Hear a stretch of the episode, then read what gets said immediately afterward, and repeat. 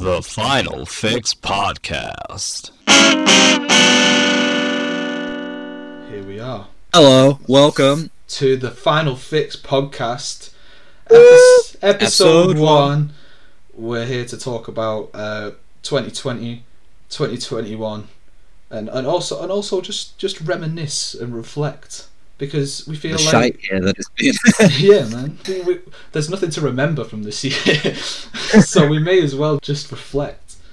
No, because uh, see, we know that a good majority of you listening are going into tier four, and so you need company now more than ever. And so we we, are we, here to we, provide. we can provide that for you. Why why why are we doing why are we doing this podcast, Sean? Well, it's a good outlet, I guess. Is we want to chat shit. We. You know, we do that to each other enough. We think other people might enjoy us doing it. Mm. And might I, not. But I think this is it. We we talk we talk a lot of shit to each other, and it's it's getting kind of, you know, it's getting more and more interesting, and we feel like it deserves a larger platform. And so here we are. Agreed. And so we we can now put that out to you guys, and you and you can now learn from us, because we are very intellectually intellectually talented people, and you need this more than we need you. So. Exactly. It's like such a dick. Uh, it's alright, we move. We move. Um, uh, yeah, so basically, I, I just kind of thought that me and Sean had some interesting FaceTime calls that were very funny, and so deserve a fucking podcast. And podcasts are, podcasts are cheap to come by these days. You know, how much it cost us? Like four pounds eighty. We're here, we got our mics, we got our Discord call. Fuck Craig. We don't need him. We don't need him. Exactly. We're better than that. We we also are gassed up because we kind of realised that we don't need Joe Rogan for a good podcast. All we need is no, Joe Smith. He needs us. Exactly. Exactly. Ooh. Here we are. Bars. We're starting. We're starting on people. We want all the smoke. Come for us, Joe Rogan. In it, we're we're always better than him. We just we're just original in that way. Damn. Um, and so. So it's just to start, just to start it off, give a bit of context. So me and Sean uh, went to the same high school, and didn't and sixth form and sixth form and didn't talk to each other. I think I might have talked to you. I do remember talking to you once. Um, in Aww. the in the, ca- in the uh, cafeteria. Yeah, it was. It was. This is it. I, just, I, I wrote. I wrote down. I just. I, I don't have a diary, but I wrote down everything that happened that day, and that's, and that's framed on my wall. But it's actually it's actually really, really weird as well, now that you've just been talking. Like, I remember in year seven, because for exams, you got put... It was like year nine N were in with year seven N. And I think your sister was in year nine and I was yeah, in year seven. Yeah, yeah. So we were in the same that. room, and, and so it was just me and Idris talking, and Patsy was just, like, judging us. Like, oh. But yeah, but... I've got a brother in your year. Who the hell is that? Uh, yeah, so uh, basically, since uh, we left sixth form, Sean had an absolutely banging Topsters chart, and oh, I was like, you know what? You. I know, I know, mate. Honestly, I didn't give you credit where credit's due. Oh. And I was like, this po- this Topsters is shit. He needs more recommendations. He needs to sort this out. And so basically, I just told him to listen to Frank Ocean's Blonde, and th- there we go. Friendship sparked, as many friendships do. Frank Ocean's just, just, sad just, album. Just from Frank Ocean's, we just re- we just relate to Frank Ocean's sadness. It's actually really. Dude, you you're, you're Topsters. You're you clearly so depressed with all this sad music. Where's Blonde? It's not on there. No, you're clearly not depressed enough. Yeah.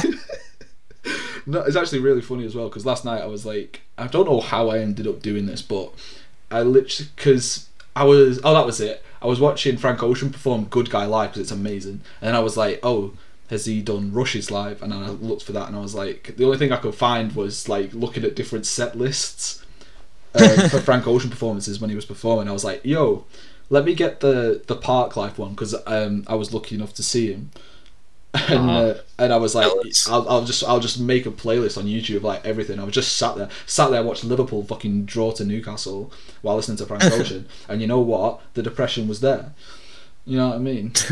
um, but yeah I, I mean is that is that enough? I think that's enough for context for what we t- oh no we need we need to kind of go into what, we, what we're going to talk about. To be fair, we just talk about anything. Yeah, yeah there's no well we do have a bit of a guide for, for the episode, but generally speaking, there's not really. This could be, yeah, this could be anything long, or it could be an hour and twenty minutes long, or it could be twenty hours, hours and one long. minute long. You know what I mean? we're, we're we're happy to just just talk shit. Could be a year long podcast episode, because we could be recording this well into next year, because we are recording this on New Year's Eve. I know, man. This is it. This is, and you know what? I, I couldn't think of spending New Year's Eve in a better way. Oh, our heart is going to melt by the end of this episode, bro. These Joe. These, these compliments are just going to keep coming. Don't worry. I was going to say, I was going to say as well that like maybe uh, this could be a little bit of inspo for you going into the new year. You know, just u- utilize what we're saying and just apply that to yourself. That's that's all I, I kind of want to do with this, is just kind of yeah. put my outlook onto other imag- people. Yeah, in general, has been so crap that I imagine a lot of people have had sort of similar experiences to us as well. So. Exactly. You know, hopefully, hopefully someone can relate. Yeah, I feel like I feel like people can, but we, we'll we'll move. So, as this is the uh, the Final Fix podcast, we wanted to just put a little segment into each episode of our fixes from the past week. Hopefully, we can do weekly uploads.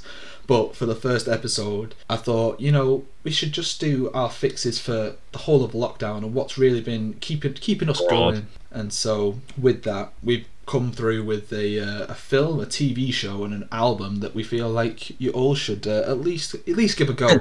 You're all in tier four now, so you've got nothing else to do. Yeah, um, we are doing you a favour here. Exactly. This is why you clicked on.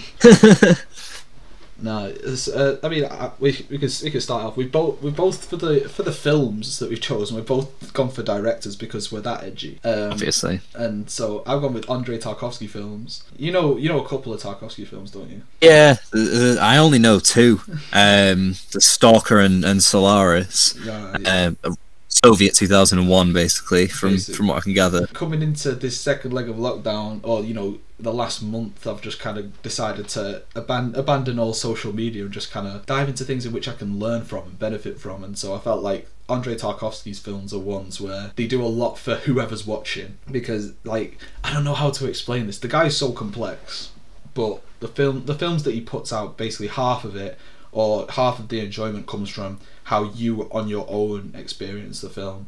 He leaves it up to you. Like there's one one film called The Mirror in which he just kind of puts out his own dream sequences and, you know, his life. It's a very autobiographical, but there's no narrative. And so you yeah. just kind of sat there watching all these memories, and you just you basically just make from it what you can. And as well, the films are all fucking gorgeous. It's a pretty you, ideal setup for a film. Always, you always win. All all them pose like such like fucking deep questions as well. Like it, all, a lot of it addresses addresses like humanity and like art, and you know the, my favorite is nostalgia, because it basically just draws parallels between this one guy who got arrested. His family like put him under arrest because basically he was acting crazy. And then there was this other guy who went to Italy to write a book about some like seventeenth or eighteenth century artist, and he just couldn't be arsed anymore. And he just found parallels between him and this madman. That was really, really weird. And it's so funny because there was just one, one bit in the film where the madman's got this sign that says one plus one equals one um, in the backdrop. And he just pours him out like a glass in his hand, like some water in his hand or something. And he just goes, one drop and one drop makes one bigger drop, not two. And I was like, bro, what? Why does this make so much sense? Yeah, it's deep. I need to I need to give him a proper go, like from the sounds of it, because those kind of films where it is just your own interpretation, they just mm-hmm. make for the best kind of discussion. Maybe not the most um not not the kind of film where you can necessarily take everything in on your first go. No, definitely. Where you and maybe other people who've seen the film can draw a conclusion on that, and I think we, we have some pretty pretty good discussions when it comes to those kind of films, so I'm looking forward to watching them. No, yeah, no, I said I said I'll flog you, I'll flog you the disc. So I was like, I was like nice. the one the one bad thing about Tarkovsky films is that if you try and find them online, like you're not you're not going to. Yeah, like, like, yeah. There's I'm gonna like, get out of it with bought, bought computer aid. Bought the collection because I'm, I'm that desperate. Def, definitely, Fair enough. Definitely worth it. Stalker Stalker stood out to me as well, which I'm kind of gassed that you want to watch yeah. as well. Because that one, there's actually some sort of story to it and some concept to it, which makes it more engaging. And then you kind of get hit with so, just so much deep shit, man. Like, ah, I'm looking forward to it. Yeah, and they all they all look good as well. Like, there's so many like, iconic shots uh, as well. But yeah, man, what what what Coen Brothers films have you been you been uh, digging into then? Uh, I've been, you obviously got the main ones. You got Big Lebowski yeah, and yeah. Fargo, but I think I only watched this for the first time this year. Yeah. Uh, but No Country for Old Men, I think, has made its way into my top ten films. I love that film so I, much. It's, it's it, I think it's so mad because I don't know. I just love Tommy Lee Jones in it. He just seems so humble. He, he steals the show, even even though he's out of. You know, him and um, and Josh Brolin as as Llewellyn, yeah. and um, and uh, Javier Bardem as as um, it's called Anton Chigurh.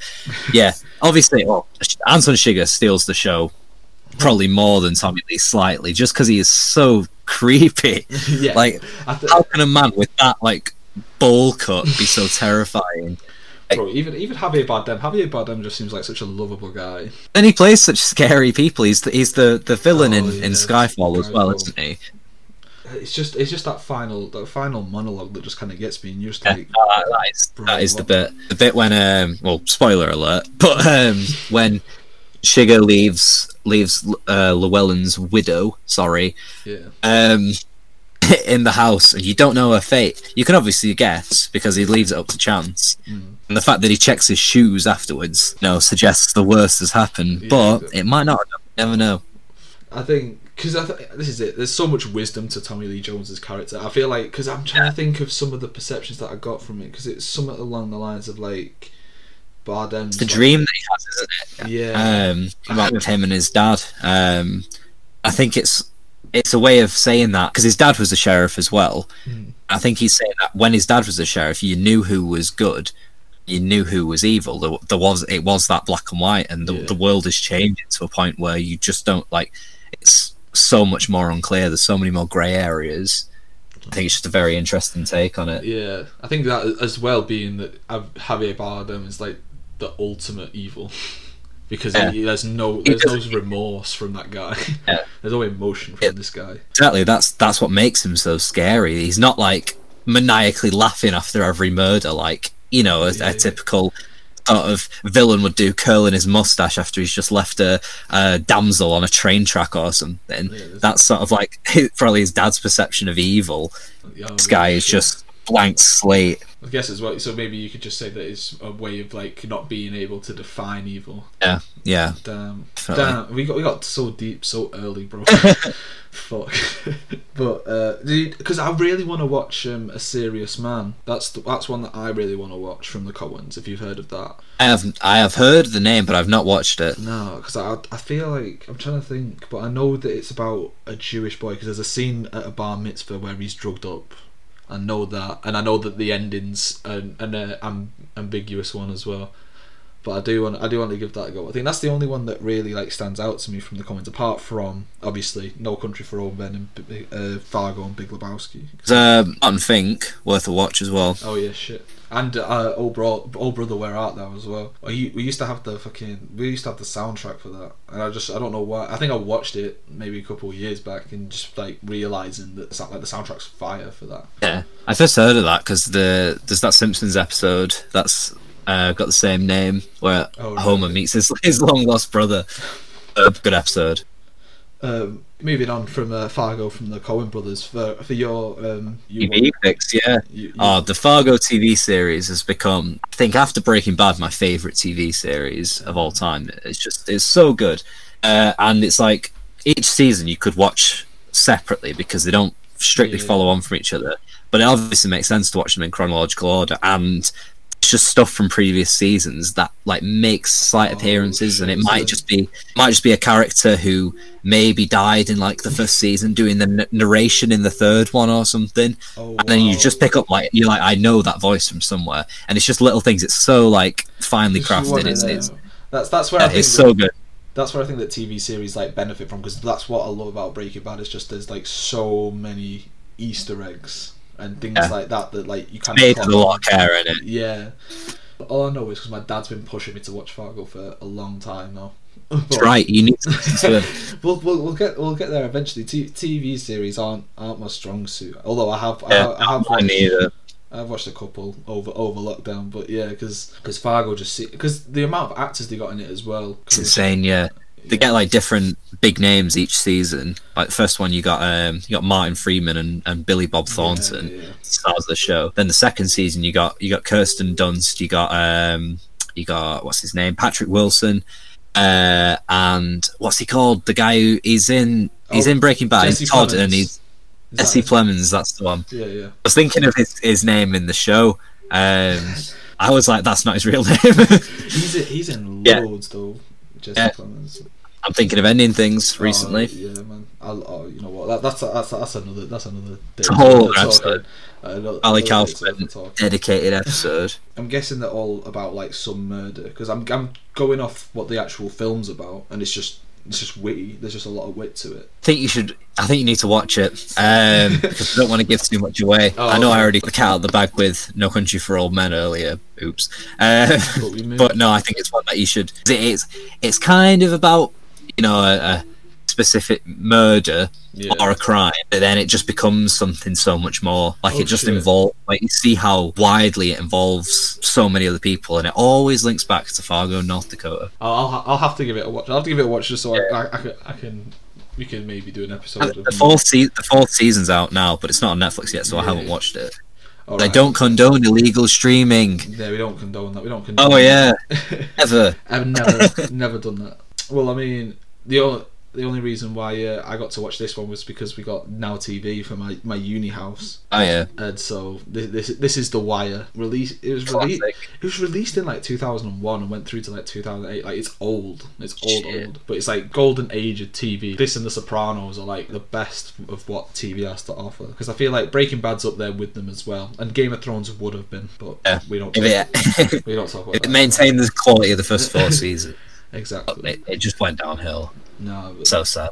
But yeah, because The Wire was one that my grand my granddad was obsessed with, and I just remember like the one of the characters, uh, Omar. He just had so many T-shirts yeah. with Omar on. So I was like, oh, you know what? I'll watch it, and I started watching it in uni, and I watched the first season, and I was like, all right, okay, I'm getting into this because I, I kind of knew that each season just branched out a bit more because basic basically what it's about is just. The drug game in the city of Baltimore, and so you see the police trying to crack down on these dealers, and then you see the dealers trying to avoid the police.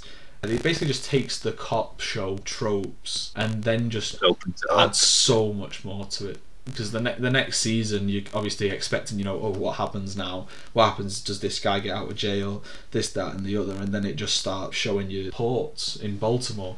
Yeah, yeah. And it's just such a massive left turn, and you're and you're like, oh, all oh, right, okay, so what's happening here then? And then you realise that the economy and you know what the city used to be and the jobs that were more prominent, and so with that lack of money going into it, then people get into the drug game in this sort of way. Third season, you see how politics kind of plays a role in the city, and that in that season it kind of returns back to the drug game on the streets as well. And that kind of ends one story arc, but it also brings up another one. And then the fourth season's one of the best. I think the fourth season, The Wire, and the fifth season of Breaking Bad are just two seasons of T V that you know. Best T V, you, yeah. You can't hate them, but yeah.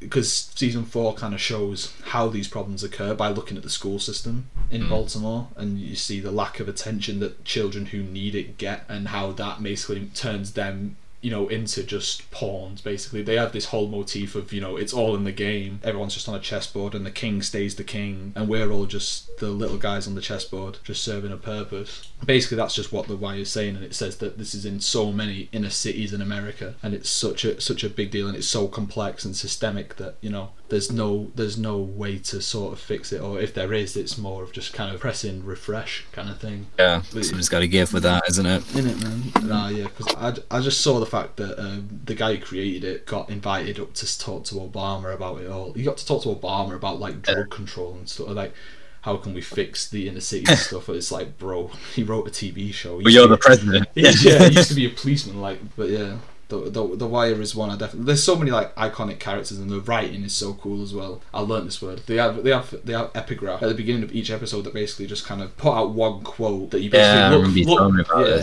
that you kind of look for in the episode. But the quote, like when you take a step back from it, it just means so much more. I'm definitely gonna have to go through it. Can't watch oh. it on Now T V anymore because they got rid of season five. Yeah, I remember you telling me. Yeah, I had like two essays to do, and I was like, yeah, you know what, I'll just, I'll just watch The Wire. Priorities. priorities. So obviously. All, we can we can move on to our album picks, because I know that the band is very close to you, one of your personal favourites. So I'll, yeah. I'll, I'll let you I'll let you go. So Sean's uh, album that got him through lockdown was Oranges and Lemons from X T C. Was. For everyone who doesn't know, because, well, I don't know how, because I don't show up about it, but X T C are my favourite band of all time. They're just, if you, if you like any kind of new wave music, or even just really good sort of pop music in a sense, it's it's not pop in the sense of, of you know, pop in the charts, but it's like pop structures of songs that just work so nicely. There's so much dynamic instrumentation going on. The lyrics are always, well, not always, but they got they got a lot better over time, a lot more insightful. I think they're a really worthwhile band to, to listen to and go through their discography. Uh, and it got to the point in the summer where I clocked on that I'd, I think I'd got seven of their albums on record, hmm. and that's half of their discography. So I thought, well, why not get the other half? uh, you know, I'm, I'm halfway there, I might as well. Yeah. Um, I, I had my, my seven favourites at the time there, wanted the, you know, get the extra ones, and they were alarmingly cheap, I think, on in them all on Discogs. Oh, uh, okay. even, even with delivery, they came to about seven or eight pounds each. Bro, uh, these so like, it's cheap as yeah. Like old, older versions, surely. Yeah, yeah, originals and everything, Mad. And pretty much all of them were in like still really good condition. I was very pleased to get most of them in that time period. But when one that I came to was was Oranges and Lemons, and I'd only listened to it once before, yeah. and I wasn't really that, that keen on it. I thought it was okay, but it, I was like, they definitely did better. This wasn't a high point for them. I, I bought it on, on, on record just to have it in the collection, and the more I listened to it, that that was the most expensive one out of the oh, lot, shit. to be fair, because it was so, it was so hard to find. Because there was um, no U K copies, and I've been burned by like import charges oh, and, yeah, and shipping yeah, yeah. from America. Probably so I was not I was not doing that. Just to get a European one, yeah.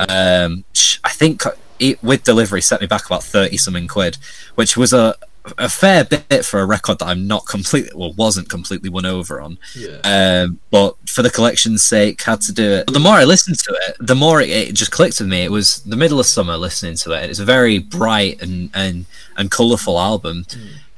Um, I think it invokes a lot of like synesthesia, where you can sort of like in your mind you see a lot of what's going on with with the the noises that are being made on on the album. Oh, right, okay. I think it's very cool that it does that, and it comes at the end of a sort of series of albums that X T C were doing that were very summery and bright. Like I know I I've, I got you to listen to Skylark yeah, at one yeah, point. I, I, I did enjoy Skylark, too. It was upbeat and just kind of, you know, you yeah. can't you can't not listen to it and smile. Yeah, it, it just is that vibe, isn't it? Yeah.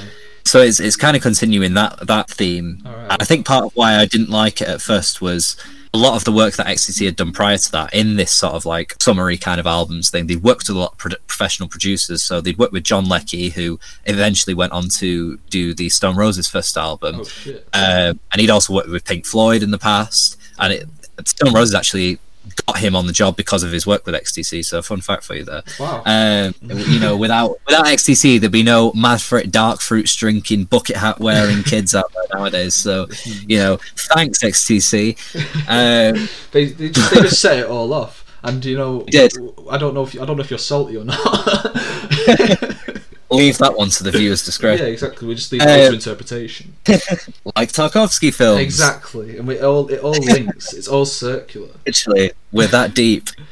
So this, is the, it, this is all scripted. This is all scripted, by the way. Oh yeah, clearly. It's an art the, for, for Skylarking, they did um, they worked with Todd Rundgren, who was notoriously difficult for, for the band to work with yeah. because of Andy Partridge's massive ego. For Oranges and Lemons, they went with a guy called Paul Fox, who had never produced an album before in his life. Shit. So that was sort of like, after working with all them, you'd expect this one to be a bit of a decline in, in quality, perhaps. Mm. But I don't think that's the case at all anymore. I think there's so much to love with that album.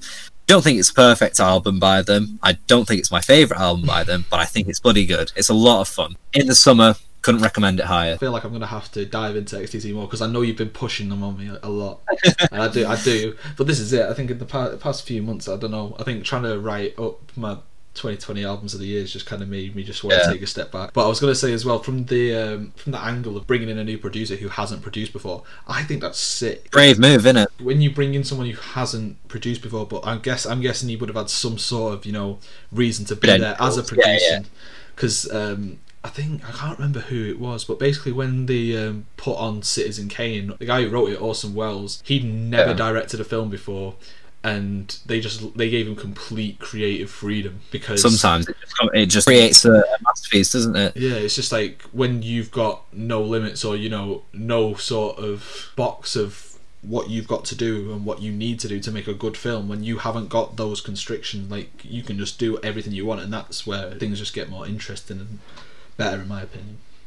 Imagine from the same the same case with Orson Welles and Paul Fox. It's an interesting comparison know, to draw. I know. Uh, ra- random L A producer from the eighties to one of the to arguably greatest actors. Icons. Yeah, that, that's, um, that's, the only example that's just what we do on the show. That's exactly. just that's we, just we how just, we roll. We, we just bring in that much knowledge because we are we are both intellectuals. Absolutely. When there is a when you are citing this podcast on JSTOR in a few years for your uni essay, the comparisons of Paul Fox and Orson Welles. No, you are going to thank us. You know, you know, it's actually really, really funny. You, we just, I've just kind of said that we're both intellectuals, and so I'm just going to use that and completely contradict myself by saying that. Um, so for my album, I'm, I'm going to start off with the uh, one hundred gecs, because uh, that's why my name goes first on our PhD document. I, I, I was just I was just dragging you back. I, I was too busy just dancing to noise. Joe was the dead weight on this project. All I, all I, I would like to thank Andy Partridge. Joe's like, I want to thank Dylan Brady and Laura Leslie. Brain damaged. Start asking how big's your truck, though.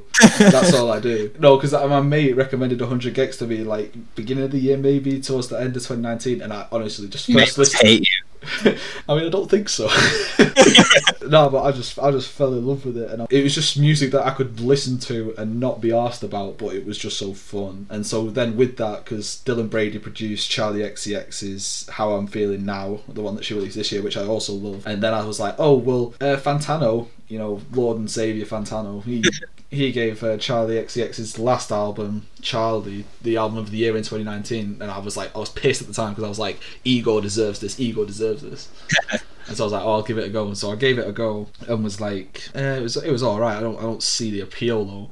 And then I think just w- looking at so many like music meme accounts on Instagram, I was like, oh, I'll, I'll give it another go. And then gave it another go. Like, not looked back since. Like, the album's so it's just fun. The first track is unbelievable. First one, so yeah, yeah. When I listened to it, that was the one that I was like, all right, this is pretty good. Like ne- next time, it's just. Charli, yeah. Like, it's just so energetic. The, the the production's unreal. It's so crisp to say that it's a fucking hyper pop album, and like you compare it to How I'm Feeling Now, and it's just on a different level, just in terms of how like pristine it feels. But yeah, because there's so there's so many quality tracks on that album. Like, as well, I didn't realise how much pop appeal that it all had as well. Because nineteen ninety-nine is a fucking like that's a big song, I think. Anyway. No comment. Why do you not like it? I am not the biggest fan. I, I, I can't lie. Yeah, but yeah, no. But I feel like it's it's it's like a big song in terms. Yeah, yeah. Of, I feel like that actually got acclaim, but um, no, because what what I'm going when I'm going through the track list now, I'm just kind of thinking because the uh, Blame It On Your Love track with Lizzo, that got a lot of heat, and yeah. Gone with Christine and the Queens, like that, like they actually got so much appeal, which I thought was so weird when looking at the rest of the tracks. Like Click is such a banger. Uh, Kim Petras' verse is amazing, and then the final track, uh, twenty ninety-nine, is so sick as well. Like I don't know, I don't know how to describe this album, because if you if you're used to listening to like whatever's on the radio, like this is that, but you just add so much weirdness to it, and then make and then make the production like unreal.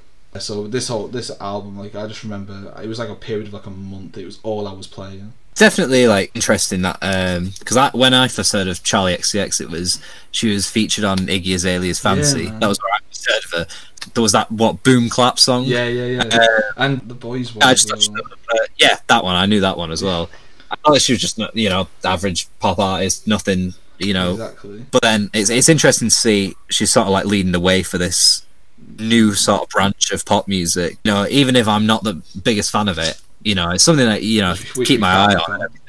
Yeah, it's it, it should, half of half of the podcast hate me for it. Yeah, exactly. Um, but it's it's definitely something to keep your eye on, even if even if you aren't a, a huge fan yeah. of it. There's, there's there's interesting things brewing in the Charli camp. To be fair, I feel like Imagine being proper, proper fan of Charli X C X back in like two thousand thirteen and then seeing like where she is now. Like, I'm trying to think of people who, who would have stayed around, because like she did Pop two, which was like the first collaboration she did with A G Cut, and like that that sounds completely different. I don't really want to listen to anything before that, but I don't know. Yeah. I can't remember the name of the album, but she did a, I think it was like her twenty fourteen album or something like that. There's a really good sample of, um, oh, what's the song called? A Dream Goes On Forever by Todd Rundgren, who is another one of my favourite artists. Oh, sure. um, she, she was she was doing cool stuff even back then. Yeah. Might have, it might have been more under the radar, but mm. I think, I think that was like, that jumped out at me as like, hmm, there's something cool going on here. Yeah, I think the person the person that she is is just, I feel like when she was making like pop bangers or whatever, or getting the radio play, she just kind of felt that it wasn't really her what she yeah. wanted to do. Being fulfilled, yeah. And so, and so, obviously, you know, you kind of branch out, which is one thing. Which is one thing I like about that. Like, that's what an artist should do: is just continue to yeah, progress. That's, that's very respectable, yeah.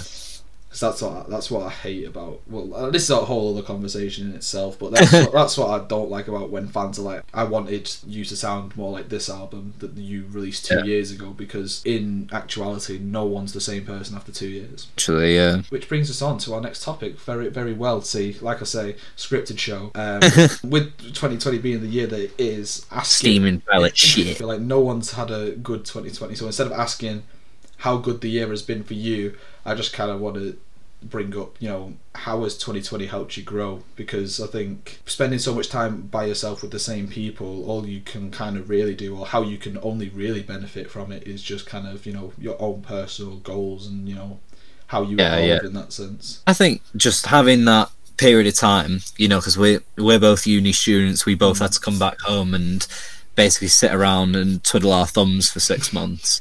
Um, I think in that time, it just helps you kind of appreciate your own company a little bit better, because I think at uni, my, my timetable is just so hectic, because outside of obvious uni work, there's there's I'm in a band, you know, mm. subtle plug, at Chihuahua we'll, we'll, band. We'll, we'll, get that, we'll get that later. We'll get that later. Yeah, yeah, yeah. We'll get that out of the way later. uh, but just I just always got something on at uni, which is a good thing, obviously, because, you know, I feel like I'm always sort of working towards something, but it can be kind of draining. So having a, a couple of months where I could just get back to a point of appreciating my own company a little bit better, yeah. um, it was it was definitely refreshing. So I'm I'm not necessarily grateful that a pandemic has engulfed yeah. the entire world, but the slight silver lining was yeah, you got- I could appreciate that a little bit better. Yeah, yeah, you got to take from it what you can. Now, because I, I feel like exactly. I feel I feel like I'm the exact opposite. Like my uni my uni schedule is so minimal, and yeah. I'm in for like six hours. Or, you know, whenever I pick my modules, I always picked it so I did four in one term and two in the other. So, you know, mm. coming into this term, I'll be in for four hours a week, and it's like I was using the time outside of that just not very usefully. Yeah. It was just a lot of like mind-numbing stuff, because it was it's just so easy for me. Um, and so with lockdown, it was just kind of like, right, I, I want to be productive now, but I feel like that's come at the worst time, because I've got, you know, I can't really go outside and do shit, or, you know, yeah. basically just made everything that I kind of want to do a lot harder. But nah, I think, like you say, that, that time that you have with yourself just kind of makes you appreciate yourself that bit more, and like, and this is it, you, you do, you just grow. Absolutely, because because you know there's nothing there's nothing better to do. You know, in, in, in, in a sense, you know, you kind of you want to make something positive and something productive out of it, and so that's what you do. You just kind of look in and you grow. But I think this is it. This last uh, month or so, I've gone without social media, and all I've tried to do is just learn from what I can, because that's it. I just want to make myself a better person and make myself more, make more the best out of, out yeah, the situation. Absolutely, just make myself more comfortable in who I am, because I feel like for a long long period of time I haven't I've just kind of catered to what everyone else wants from you, and it's like yeah, well, I can't be asked anymore. Well, that's very respectable. I'm glad you've come to that know, conclusion. This is, this so is proud. A, and that and that basically has peaked with this podcast, so Aww. we need to keep going. Well, with that, uh, how do we think that, with the, the good news that a vaccine's on the way to us, what do you think that twenty twenty-one is going to hold for you then, with the last year considered? Well, fingers crossed we get out of tier four as soon as possible. Yeah. I'm not going to jinx that or anything, but... yeah. yeah extended for two more years next week, because you said... I, I don't even know at this point. I don't watch the news anymore, because it is... Like, they don't know what they're doing. And they so, don't, yeah. you know, there's no answers there. Absolutely. Just just chill and do your thing. Uh, but twenty twenty-one, I think uh, knowing more about myself and what makes me just kind of operate well. I think getting just getting more organised. Like I need to sort out stuff to do after uni, which is, is one is one whole thing. That that's a scary thing on the horizon. Isn't it? But other than that, I think being stuck in one place for so long just kind of makes me want to go outside more. And I just had this, yeah, like, yeah, I just absolutely. had this idea of finding like cheap train tickets or whatever, and just going somewhere and just walking around. Just cause I feel very like, um, very Eternal Sunshine kind of vibe, that yeah. innit? And with, with that as well, like I kind of want to I want to write more, because I feel like with my uni degree, the amount of stuff that I'm writing and just writing it while thinking I don't want to write about this is getting to me so much. Yeah, no, I agree. I just have no motivation to. Whereas, you know, when I sit down and I start writing, I'm just like, I could be writing anything right now. Yeah. But I feel like this is it. Once if I keep in a, a routine and just keep that going, and then ho- hopefully, you know, benefit myself. More. Yeah. Head down for the next couple of months, and then you can use all that energy on something you actually want to do. Exactly. It's pretty, it's pretty exciting prospects. Yeah. And uh, I mean, to be fair, thinking of uh, exciting prospects, I want to I want to try and get into music a bit more and start writing yeah, that yeah. as well. Get get in my get in my poetic bag. Start writing bars and start doing something with that, because I think the one thing with music is just I have no clue of like yeah. all the technicalities of it. You know, you've you know you've got uh, we've, we, we've got we've got a drummer Davis on production. We, yeah. From from that, I mean, you, you've got a pretty exciting year. Fingers crossed on the cards. Yeah. If COVID permits, we've got a lot of well, not a lot, but a handful of gigs planned with, with the band, because um, we've we've literally about two weeks ago finished recording our first proper E P. So that's pretty exciting. We did a live one. It was released in May, and that was mostly just done so we could flog it to labels and stuff like that. But this is the first big proper Chihuahua project. It's a culmination of everything we've been working towards since we started the band at uni. Uh, I'm so excited for it to come out, because it was sounding massive. Yeah. Recorded it at eighty Hertz Studios in Manchester. A lot of big names have recorded there. You know, they got the alumni of New Order, Anderson .Paak, Lady Gaga. Jeez. They've all recorded stuff there, so they're a little bit different to those three, but you know, we have great same areas there. But, but just just as good in terms of the quality. Absolutely. From, from what from what I've heard of, you know, what the sound is going to be like, I'm I'm I'm gassed for this. I'm so gassed. Oh. I just I just want to hear what it sounds like. Can't wait for you to hear it. No. You know, and all these gigs are hopefully gonna be, you know, promoting the, the E P. Hopefully we're going to finally have a physical release, try and get these out on, on C D and maybe vinyl as well, so nah, it's crossed for that. It's looking exciting. That'd be, this, that'd be sick. I feel like as well what would be cool is if we did a, a listening party for it. Oh, I'd love it. I feel like I, I feel like a podcast listening party. You just, yeah. you, just, listen, just listen to me being like, what the fuck bro for twenty minutes. No, that's, that sounds sick. But anything else apart from the uh, the band? Uh, I think, like you, want to get into, you know, more solo music. We might have something on the cards there. Um, so fingers crossed for that. Yeah. yeah. uh, and just generally, just keep on keeping myself, you know, keep reading more. Um, yeah, I want to read more as well.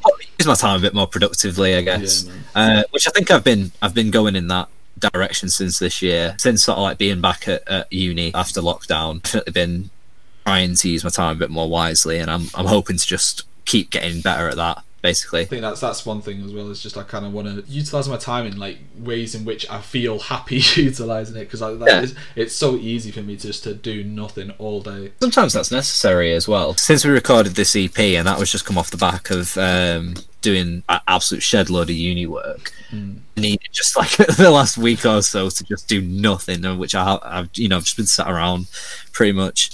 Um, I think I think this is it. I'm like the exact opposite. Like I feel like I've spent too much time just just doing just doing nothing, just kind of feeling like, right, I need to do something now, even if it is just like, because I, I consider like watching a full film to be productive. So the films that I end up watching, they are just learning in a sense, isn't it? Yeah, exactly. And so just like, yeah, spending my time on like things that I, I feel like I can benefit from, instead of just getting lost in like fucking Instagram feeds and YouTube videos yeah. and shit, because I just do it too often. But um. Like, as we as we both said, coming into our uh, final year of uni, it only only makes sense just to round out the uh, podcast with some uni experiences, and you know what what we'll take away from our, our uni experience. What we'll miss. I was going to say that as well. Like I didn't go to uni like pri- yeah prioritizing the degree and being like, right, I need to get a first so that I can go on and yeah. do this. Oh, I just I just went for the, I just went for the crack. Like it's, it, and it was it was fun. I mean, some sometimes that should be the main reason to go to uni. Absolutely. No, because I think when, when I went, I got put in. It wasn't like a it wasn't like halls. It was just like different houses, and so there's eight yeah. people in each house, and so. It was just so much more accommodating. Like it felt like you had like some little community or whatever, because you just had a massive kitchen.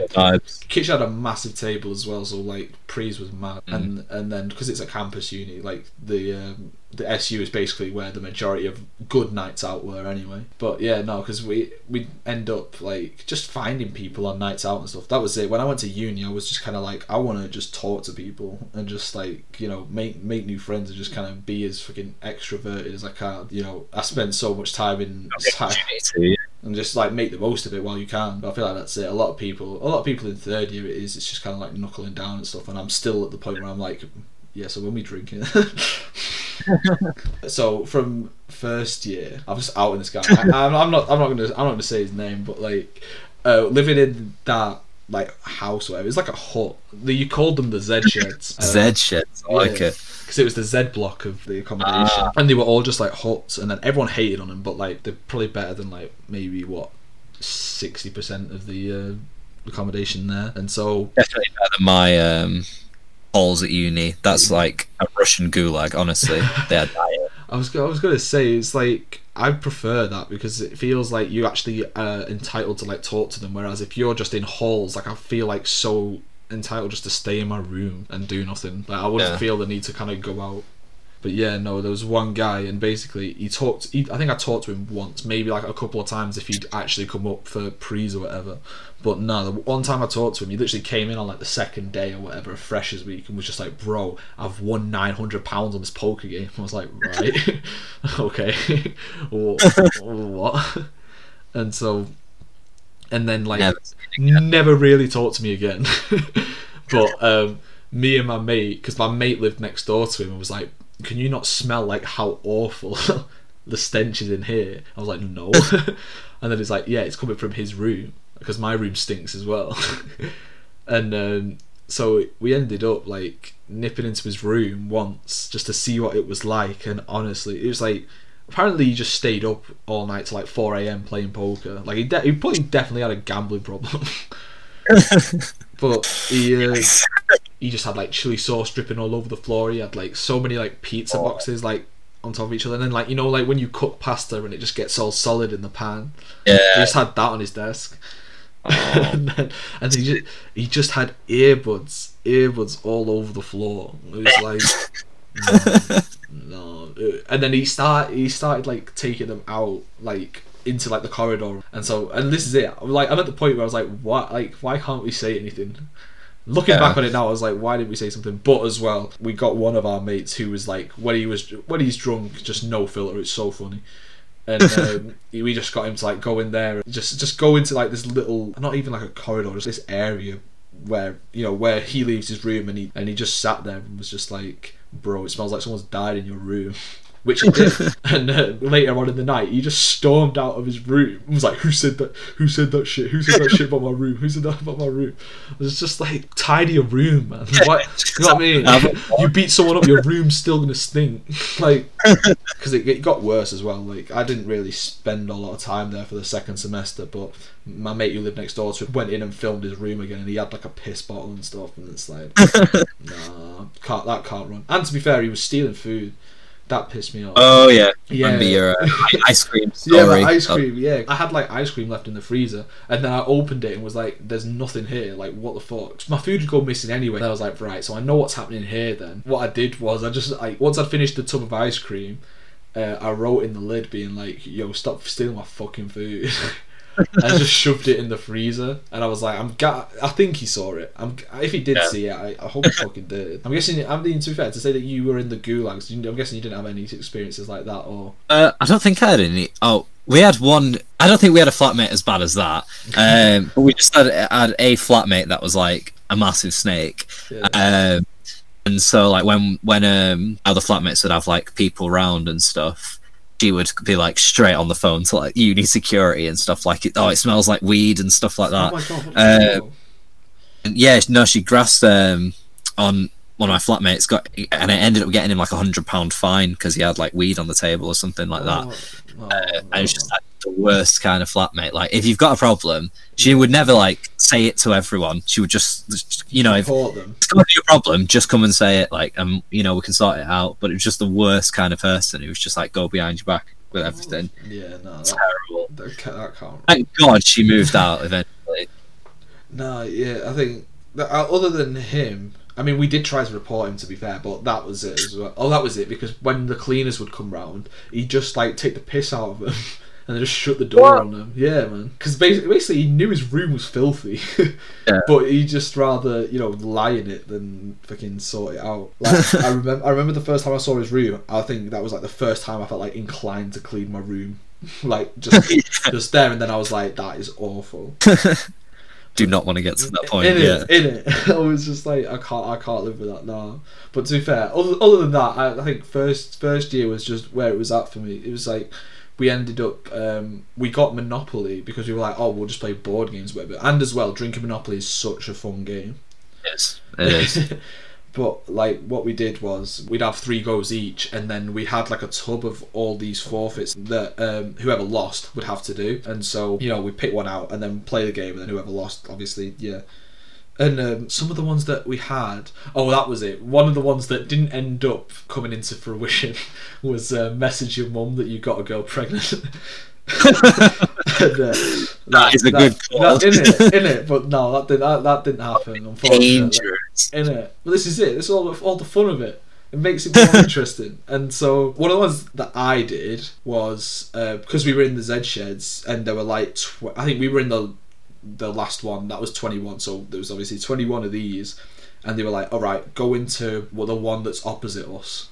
And just oh that was it yeah say go for a shower in another Z shed. And so I end, I knocked on the door. It was just like these eight girls just looking at me being like uh. I was like shit yeah uh, our, sh- our, our shower's not working, and I've been round to other Z blocks and no one's letting me in. Like, can I have a shower? Just let me in. Just let there. You have one? Yeah, let me have one. I went oh. in I went in had a two minute shower and just dipped. Very kind of them. In it, I feel like they were kind of intimidated. I had one of my ma- one of my mates was just like squatted underneath this window, filming me. Oh no, too oh, funny. And then one guy who we who lived with us, he just didn't say anything. He was like, oh, whenever we played Monopoly, he'd just be so out of it, and I don't know why. But to be fair, he'd come downstairs every morning and have like this Ribena, and then my mate walked in on him, putting vodka in it. So for the whole year in the morning you've been having fucking vodka and Ribena. I'm like, right, okay. Hey, hell. Yeah, so like whenever we played Monopoly with him, like we just take advantage because he was always out of it. So we ended up doing like the majority of them. You think his tolerance would be like well high from all this vodka and Ribena? I, I, I honestly don't know.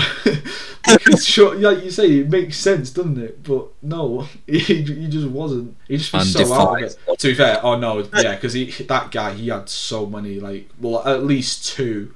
Like experiences where because you have the street team, do you have something like that where you just have a group of volunteers who just like pick people up who are drunk or too drunk? What? No, do you not? No, we had we, oh, we have the done with that. We have the street team basically because everyone goes to the S U, so yeah. They have like a van that like drives people around or whatever and drops them off at home if they're that drunk. Like, that's pretty good. Pretty good system. But, but yeah, so me and my mate went home one night and we're like, right, you're gonna be all right on your own, aren't you? He's like, yeah, yeah, I'll be fine, and. um We go back home, and the next thing you know, the street team are at our door, and he's there with like a massive bandage around his head.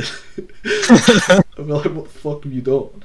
And so we start like looking after him, and, and like I don't even I don't know what he did, but he like banged up his chin and his head. And to be fair, there was, there was one point as well. It was my birthday. It was my nineteenth birthday, and um, we were just came out of the S U, and he was just walking, and basically.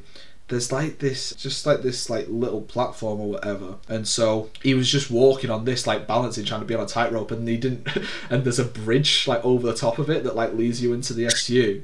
And he full on just smacked his head on this bridge and just decked it. Oh, Jesus. Yeah, man. He's a crazy guy. I, w- I, would, I would say it was never a dull night, but he never really talked, so. Get some more Ribena in him. In it, man. Get some more morning Ribena. Perk him up a bit. Just gonna say, your, your shower story is reminding me of, of something that happened recently, because when we moved in our house for this year, uh, a couple of months ago, um, our shower didn't have, like, a, it's just got a window, like, right next to it, but it's like a frosted one, so, like, someone looking out of the window ain't going to see you or anything. Mm. Uh, they might just see, like, your outline, but that's not so bad. When you're having a shower in the morning, that is. One night, I was, like, I think, come back from a music rehearsal, and I was sweating like mad, so I was like, I need to yeah. go clean up. I was having a shower. Like, it's so dark outside that for anyone looking out, it must be so visible to what's in. So I asked the others, I was like, could you just go outside and, and have a look? And then I hear, like, laughter erupting, and I start seeing phones getting pulled out. So I'm like, oh no. Um, and then I get sent a video into into the Snapchat group chat, and yeah. you can full on see, like, you know, my meat and veg. Like, jeez. I'm fully exposed. Like, so I was like, right, I'm oh. not having a shower anymore at night. Yeah. Fuck? Oh, right. That was a... Gee, no. That's a violation. No. It was, yeah. We were, like, straight to the landlady, like, can we please have some blinds to put up? Bro, no. I don't... yeah. Not good for the exhibitionists, is exactly. it? But to be fair, I mean, I wouldn't be surprised if exhibitionists, like, coming through in Stoke, just, yeah. We, to be fair, we did, um, our house has, like, the back of it, it had, like, this little pathway, and so, like, in the evening, you could see, like, people there, and, like, druggies or whatever. Like, just hanging out there. It's like, right, okay then. So we, we might need, we might need something to block off that path into our back garden. Yeah, yeah. Because my room's at, like, the very back as well, so it's like the closest thing to it. I'm trying to think of, like, drunk experiences as well. Did you have any, like, socials or anything, or did you? Um, no, I didn't. I kind of stayed clear of, like, a lot of the societies and stuff. I went to a few of, like, the politics ones, which were nice, but I didn't know not to stick around. Oh, right, okay. And just because like, my time was just occupied with a lot of band stuff once that started to take off, oh, so shit, okay. prioritized that. But no, it was just mostly nights out with um with like friends and stuff. Yeah, no, yeah, because I because I, I joined basketball because I think um, yeah, yeah. from ha- from high school and Seven form, yeah, exactly. It just benefits from it. So I ended up like going socials with them, and that was so fun. Like I'm I'm glad it was what it was. Like it wasn't as intense as like a rugby social because that shit just yeah yeah. Like, Too. Yeah, that's like, oh, I dare you to piss in my mouth, mate. yeah. I dare you to get that's, naked. That's just that's just casual, isn't it? But, yeah, like, it's not gay. It's not, not gay. It's not gay. Yeah. No, we well, said dare's that, a dare. We said, we said dare that. Me to pop you, I will. as, long as, as long as you say no homo, it's calm. You know yeah, yeah, yeah, yeah. Okay. no, no. Unfortunately, there wasn't anything like that. But um, oh, good. unfortunately, I mean, I mean, I am social secretary, so I guess I, I can fix Swing it. Deep, I can, yeah. I can fix it in, in like what the three months that I'm going back. But like some of the stuff that we had to do for that, and some of the initiation kind of thing. was um, we did Amy Winehouse, so basically they just play like Rehab or whatever and you just got a neck bottle of wine before the end of it. That was That's pretty good. If you were late or if you weren't like dressed in proper attire, because like we'd have themed nights and stuff. Yeah, yeah. And so there were punishments of like, um, oh, what was it called? It's called a triathlon. Where basically, did you, did you ever have snake bites? Yeah, yeah. Yeah, you, so you had one pint of snake bite and a bottle of V K and a shot of like, they made you have like, some dodgy ass uh, whiskey, and, oh, shit. And so you had to do that in a minute, and then like, and then like, what, yeah, and then like one of the first socials, this guy does it in like thirteen seconds, and so it's like, and then he just bombed straight away. I don't think I was there for that though, but, but no. And then, to be fair, one of my proudest achievements, I managed, I managed to do it in. I think it was like I did it in like eleven seconds. That was that was that's one of my personal achievements. And to be fair, I feel like if I did that if I did that now, I'd probably I probably would just black out. Yeah. I haven't I haven't drank in ages. That's one of the things that lockdown's proper bummed me out about because I feel my drinking tolerance is down and I can't I can't go out and just drink. I didn't yeah. I never realised how drunk I was until I got home. But, yeah. Um, for us in, in second year, we we started doing a five-a-side team just as like a laugh. Yeah. Uh, And just, just for something to do. Mm. And so uh, the, the usual routine for me on a Wednesday would be like band practice, uh, five-a-side, then straight to the pub. And it was, a, or sometimes a night out if we were feeling a bit cheeky. Yeah. Five-a-side had, I'm sorry to generalise, but it's given me a strong disdain for boys from the south because we would always put against some like six and a half foot giant from London. All wearing full like Chelsea or Arsenal kits oh, or something. No. And be like, oh, Wesley, Wesley, on my head, son, on my head. And then it would just be like, oh, shut up. And they we'd always get thrashed. Yeah. And so I'm not bitter. I'm not bitter. He's not sorry. He doesn't hold anything against them, no. But it was just so annoying, just hearing the London slang all the time. Yeah. I don't know. I feel like a lot of guys who play football, it's like you just kind of, you, I don't know, you feel like you're owed a lot. And so, yeah, mm. you just kind of get that cockiness from them, whereas I just feel like it's funny because it's just easy to take the piss. Yeah. This is it. You, it, you know, they'd always be driving around in their um, like we'd always just walk to the place, and then they'd they'd all drive home in their like Vauxhall Corsa or something, course. Probably off to pick, pick up fourteen year olds in the McDonald's car park, something, you know, blasting a bit of Drake out the windows. Sure. Like, sure, no. Like, you're very mature. You're very mature for your age. Sure, sure. Stop. I can't. What, what am I supposed to say? What am I supposed to react to this? Like... No, I need to say it because you know it's true. You know what? Yeah. Uh, yeah. And I think I think that's a great place to uh, end end end this episode of the, uh, of the, of the Final Fakes podcast. I feel like it was, it was a good bit, good bit of fun. De- definitely would do it again. Four out of five stars. But um, that brings us to an end of the first episode of the Final Fix podcast. If you've listened all the way to the end, I thank you very much for listening, and I know Joe would say the same as well, were he here. If you enjoyed that, please tune in again next week when we'll hopefully have another episode out. We're going to try and do this weekly. And apologies for the slightly dodgy audio through the whole thing. We did it over a Discord call, and we're still kind of finding our feet with the whole podcast thing. So hopefully that'll improve next week. But in the meantime, you can check us out on Instagram at Your Final Fix. There's a link in our Instagram at the minute, which takes you to our Spotify playlist, which features some of the songs mentioned in the show today, as well as a few others that helped us get through lockdown, so we implore you to check that one out too. You can also follow me and Joe individually. I'm Sean L B D, and Joe is very topically Jovid nineteen. Also, at the time of recording this, we learned about three days ago that the icon, the legend, M F Doom, has sadly passed away. And me and Joe are huge fans of Doom's stuff. So we just wanted to say at the end of this, rest in peace to a modern hip-hop and musical legend, M F Doom. Thank you for listening again, and I hope to see you again next week. Goodbye.